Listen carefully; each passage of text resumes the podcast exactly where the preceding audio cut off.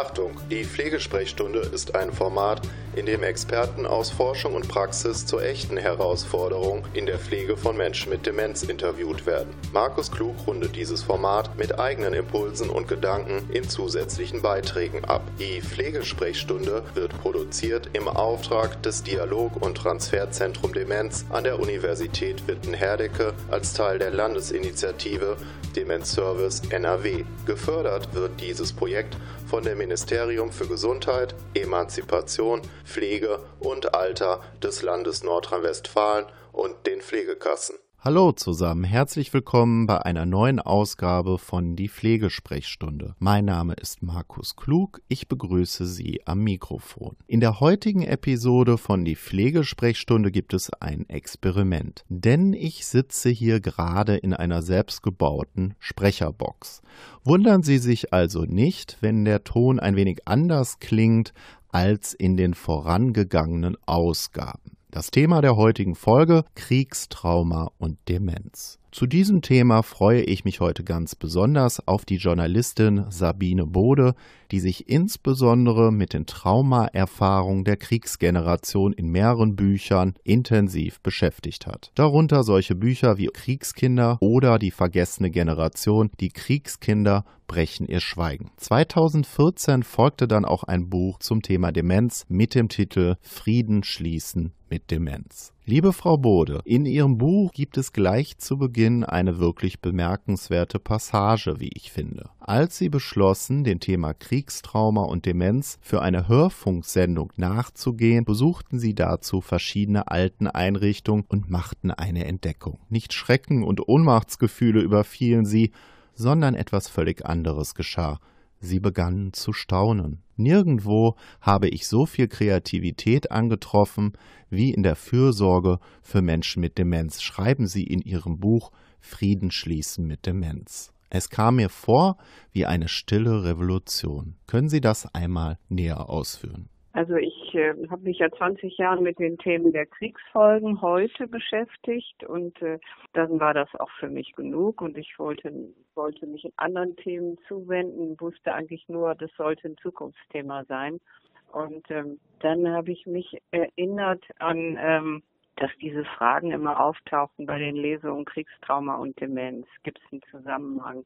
Und ich konnte dazu nichts sagen. Und äh, und dann habe ich für ein, ein Radio-Feature für den Westdeutschen Rundfunk, äh, habe ich gedacht, jetzt muss ich das doch recherchieren, das geht nicht anders. Was zwar persönlich hatte ich überhaupt keine Erfahrung im Umfeld überhaupt nicht. Ich mhm. hatte wirklich keine Ahnung. Ja, ich ich ich habe halt gedacht, Demenz ist einfach nur grauenhaft, grauenvoll. Man kann diesen Menschen überhaupt nichts Gutes tun und ein unlösbares Problem. Das war mein Fazit aus diesen Abend-Talkshows. Naja, und ich bin halt so jemand, wenn, wenn etwas unlösbar ist, dann kümmere ich mich da nicht drum. Wende mich anderen Sachen zu. Habe ich gedacht, jetzt also wenigstens dieses Thema Kriegstrauma und Demenz Das könntest du doch mal gucken, wie weit, ob du da irgendeine Antwort drauf findest. Dann sind aber die Experten natürlich in den Einrichtungen für Demenzkranke, ja. Also konnte ich also diese Orte, die ich vorher immer hatte meiden können, weil ich dachte, das Elend fällt da schier über mich her und die Ohnmacht und ich äh, bin, gehe da völlig deprimiert nach Hause und das war eben nicht so. Das hat natürlich damit zu tun, dass ich in wirklich guten Einrichtungen war. Also Menschen, Mitarbeitende, die zu dieser Thematik Kriegstrauma Trauma und Demenz etwas sagen können. Das sind, das sind natürlich Einrichtungen, wo die, wo die Mitarbeitenden nicht gestresst hin und her laufen, sondern die einfach die Zeit haben zu verweilen, die ihre Bewohnerinnen und Bewohner gut kennen, die auf die kleinsten Signale achten und die wissen, wie man sie beruhigen und trösten kann, ja. Also, also ich, worüber ich staunte war, wie viel man tun kann, damit es Menschen in der Demenz gut geht, ja. Und ich habe durchaus auch glückliche Menschen an angetroffen und das war für mich völlig neu. Aber was für mich noch viel neuer war, war so diese, diese Begegnung mit den, also das waren ja nicht nur die Profis, das waren ja auch die Ehrenamtlichen, die Angehörigen, die sich haben einspannen lassen und die gute Stimmung in solchen Häusern. Ja, ich bin da immer richtig äh, inspiriert und gut gelaunt nach Hause gekommen. Also an eine schönere Arbeitsphase kann ich mich nicht erinnern. Denn die Leute waren nicht nur kreativ, das waren auch durchweg Humanisten. Ja, und, mhm. Und welche, welche Branche kann man das so sagen sonst, ja? War Ihnen eigentlich schon zu Beginn Ihrer Recherche klar, dass ein Zusammenhang zwischen Kriegstrauma und Demenz existiert, oder mussten Sie sich diesen erst einmal erschließen? Nein, ich hatte keine Ahnung. Erstmal eine ziemlich komplexe Angelegenheit, das zu erforschen. Sehr aufwendig, sehr, sehr teuer. Und wer, wer hat da Interesse dran? Also Forschung muss sich ja irgendwie lohnen und äh, ne, also das kann man vergessen. Ne? Nun bin ich aber Journalistin und als Journalistin habe ich ein paar andere Maßstäbe. Natürlich wird es keine Forschung geben über die deutschen Kriegskinder, die noch eine posttraumatische Belastungsstörung haben im Alter und der Zusammenhang von Demenz. Das glaube ich auch nicht. Aber was es gibt, und das, auf diese Untersuchung bin ich dann gestoßen im Laufe meiner Arbeit, ist eine sehr umfangreiche Untersuchung unter Vietnam-Veteranen. Also was das Thema Tra Kriegstrauma angeht, ist das die bestuntersuchteste Gruppe der Welt. Und dann sind das eben nicht nur sechs oder zwölf oder 18 Leute, die da untersucht werden, sondern gleich 10.000. Und das Fazit ist klar, Menschen, die sich nicht von ihren Kriegstrauma erholt haben, die also eine posttraumatische Belastungsstörung haben, die wiederum haben ein mehr als doppelt so hohes Risiko, dement zu werden und das heißt vorzeitig dement zu werden. Ja, also nicht erst mit, weiß ich, Anfang 80, Anfang Mitte 80, sondern schon um die 60 rum. In Ihrem Buch Frieden schließen mit Demenz haben Sie auch ein Gespräch mit dem Traumaforscher Andreas Merker geführt. Und so wie ich das verstanden habe, haben Sie mit ihm auch über diesen Zusammenhang gesprochen. Können Sie das bitte einmal näher ausführen? Er hat mich auf diese Studie gebracht. Mhm. Na, also im Unterschied zu anderen, denen ich gesprochen habe, war das für ihn auch ein sinnvoller Ansatz, diese Studie ernst zu nehmen, weil natürlich, meine Güte, also Erwachsene erholen sich schwer von schweren Traumata, mhm. aber Kinder erst recht. Ja, die haben ja ein viel größeres Problem. Und insofern ähm, war das für uns beide dann also, also ein ganz klarer Beweis. Und natürlich, wenn man das auf 100 Prozent bezieht, was ich aber als Journalistin nicht muss, ne, dann sagt man, nein, solange wir das nicht exakt diese Gruppe haben in Deutschland, ist das kein Beweis. Also, man muss da die Kirche im Dorf lassen. Aber es ist schon wahrscheinlich, dass diese posttraumatischen Belastungsstörungen, zum Beispiel auf der Basis von schlimmen Kriegserfahrungen, die über einen längeren Zeitraum verdrängt worden sind, eine Demenzform wie Alzheimer befördern können. Das ist doch der Zusammenhang, oder? Das kann vorzeitig in die Demenz führen. Und jetzt war natürlich meine zweite Frage, ja meine Güte, da muss ich das in den Statistiken ja niederschlagen. Ne? Also mhm. dann habe ich gedacht, dann vergleiche ich doch einfach die Demenzzahlen Schweiz und Deutschland, dann habe ich es, ja. Aber da zeigt sich kein Unterschied. So, jetzt ist die große Frage, woran kann es liegen? Das eine ist, Statistiken bringen ihre Informationen immer mit jahrelanger Verspätung aus, viele Jahre Verspätung. Daran kann es liegen, weil die Kriegskinder vielleicht jetzt noch gar nicht in dieser, in diese Altersphase eingetreten sind, in der man normalerweise Demenz beobachtet. Und das andere kann sein, und das hat mir dann ein Traumaexporte und, und Krankenhausseelsorger nochmal nahegelegt, äh, diese Version, der sagte, wenn diese Kriegskinder was gelernt haben in dieser schrecklichen jugendlichen Kinder, dann war das, sich selbst zu disziplinieren. Ja?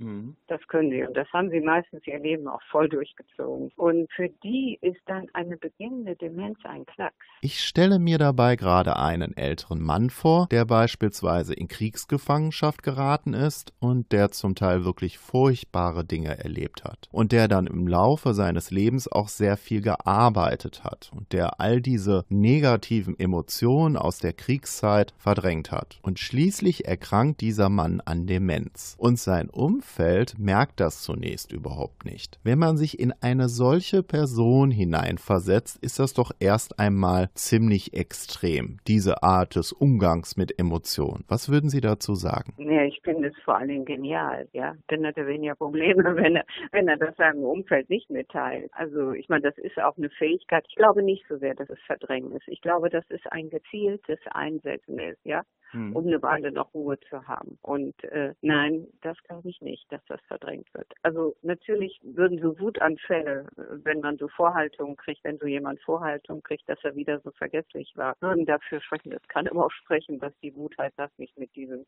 Quatsch in Ruhe.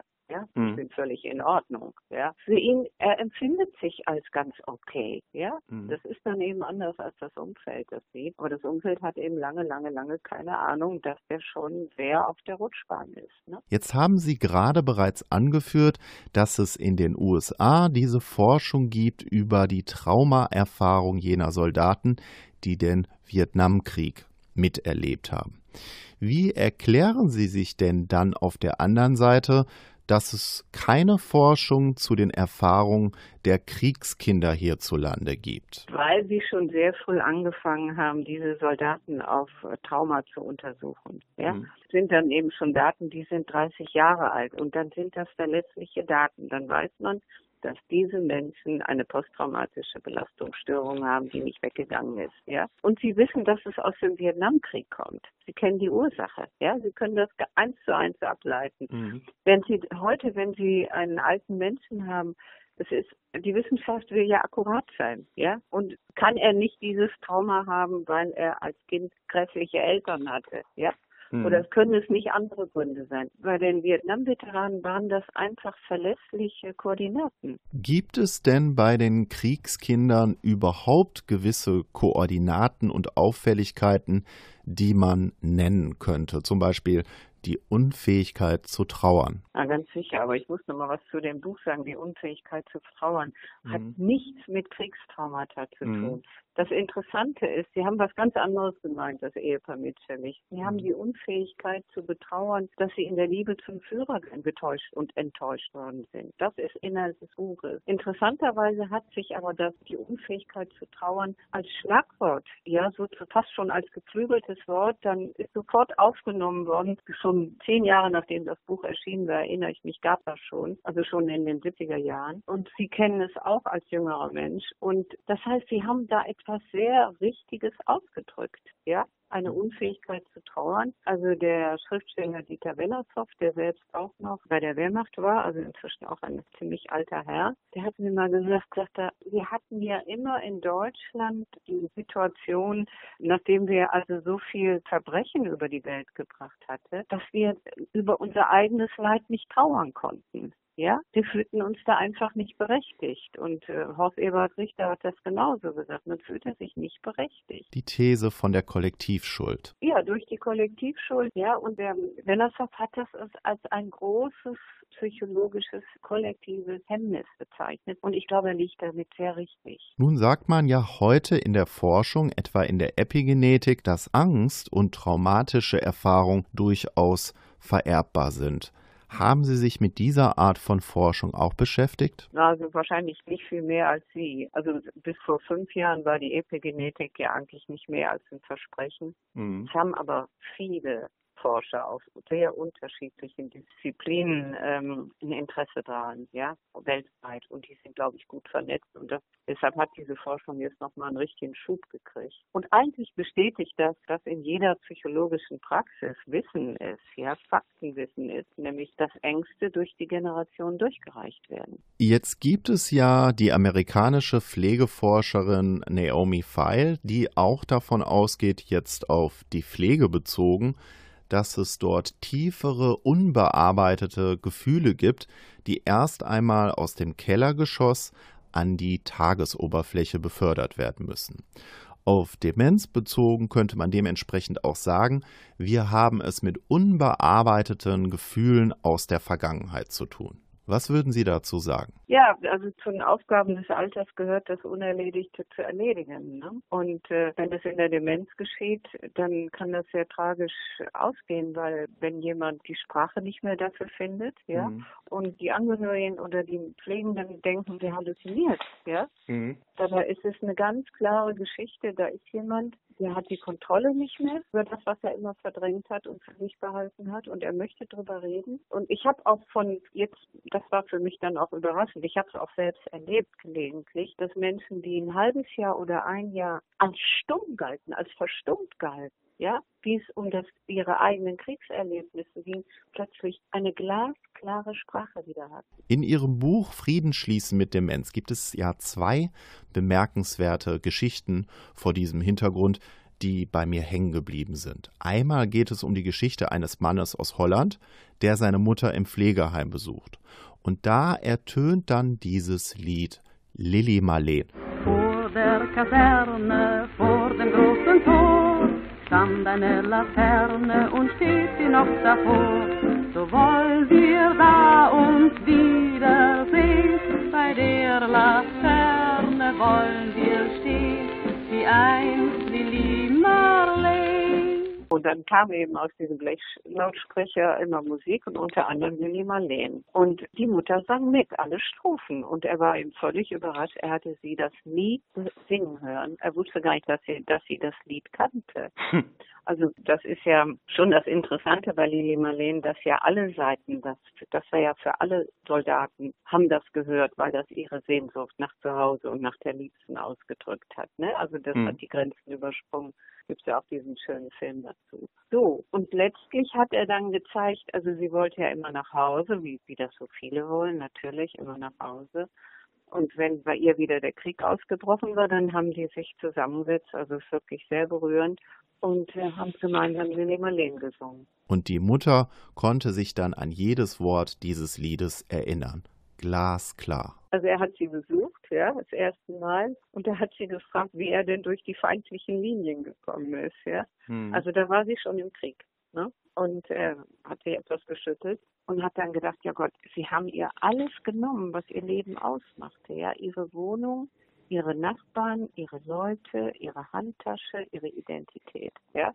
Hm. Für sie war Krieg. Für sie war Besatzungszeit. Die andere Geschichte, die ich als Perspektivenwechsel auf das Thema Demenz so bemerkenswert fand, ist die Geschichte von Astrid Wörn und ihrer Mutter. Da wäre jetzt erst einmal so die Vorstellung, dass die Mutter immer älter wird, dass sie dement wird und dass damit auch die Beziehung zwischen der Mutter und der Tochter immer schwieriger wird. Nun verhielt es sich allerdings in diesem speziellen Fall ganz anders. Das war aber immer schon eine schwierige Beziehung. Das war, der Vater war früh gestorben, die Mutter war, war Juristin, hatte wirklich eine tolle Lebensbilanz und hat aber die Tochter sehr eng an sich gebunden. Hm. Und der Tochter ist es insofern nicht gut gegangen, weil die Mutter in wirklich ziemlich entscheidenden Situationen, also ihrer Jugend, der Jugend der Tochter, konnte die so richtig vereisen, von jetzt auf gleich. Und hat dann tagelang nicht mit ihr gesprochen, in der Kindheit nicht, in der Jugend nicht.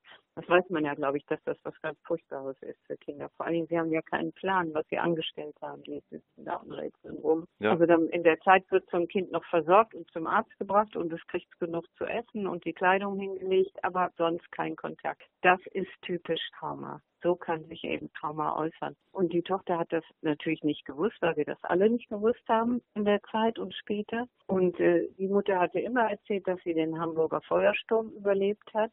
Aber auch die Tochter hat es als ein Fakt aufgenommen, aber nicht emotional. Sie hat sich nie vorgestellt, was das für die Mutter bedeutet hat, obwohl die Berichte anschaulich waren. Wir sind in unser Leben gerannt. Wir haben uns in feuchte Tücher gewickelt. Meine, meine Schwester hatte den Hund unterm Arm. Wir haben uns in, in ein Gewässer gerettet. Also schlimme, schlimme Sachen. In der Zeit ist dann auch noch der Vater gestorben. Schlimmer konnte es kaum kommen. Aber man kann schon sagen, dass sich das Verhältnis zwischen der Mutter und der Tochter durch die Demenz verbessert hat, oder? Eindeutig, eindeutig. Und das höre ich bei all meinen Lesungen. Immer wieder erzählen Leute, vor allen Dingen Frauen, wie die Beziehung zur Mutter eigentlich richtig gut geworden ist. Ja. Also herzlich zugewandt. Die sagt Dankeschön, wir nehmen uns in den Arm, wir haben uns lieb. Alles vorher war das alles sehr distanziert, unlebendig und äh, meine Mutter war unnahbar. Also schöne Sachen. So wollen wir da uns wiedersehen, bei der Laterne wollen wir stehen, wie einst.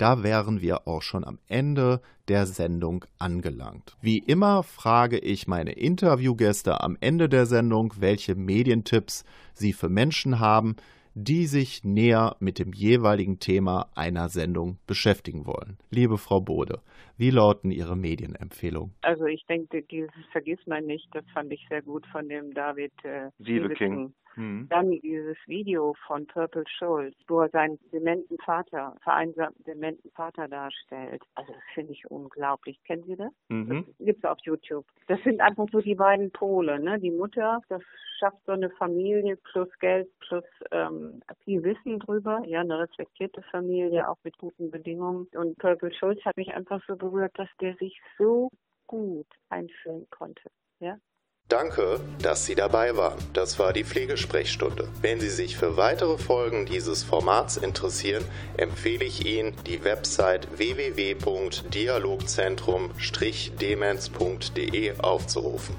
Dieses Projekt versteht sich als Teil der Landesinitiative Demenz Service NRW und wird gefördert von dem Ministerium für Gesundheit, Emanzipation, Pflege und Alter des Landes Nordrhein-Westfalen und den Pflegekassen.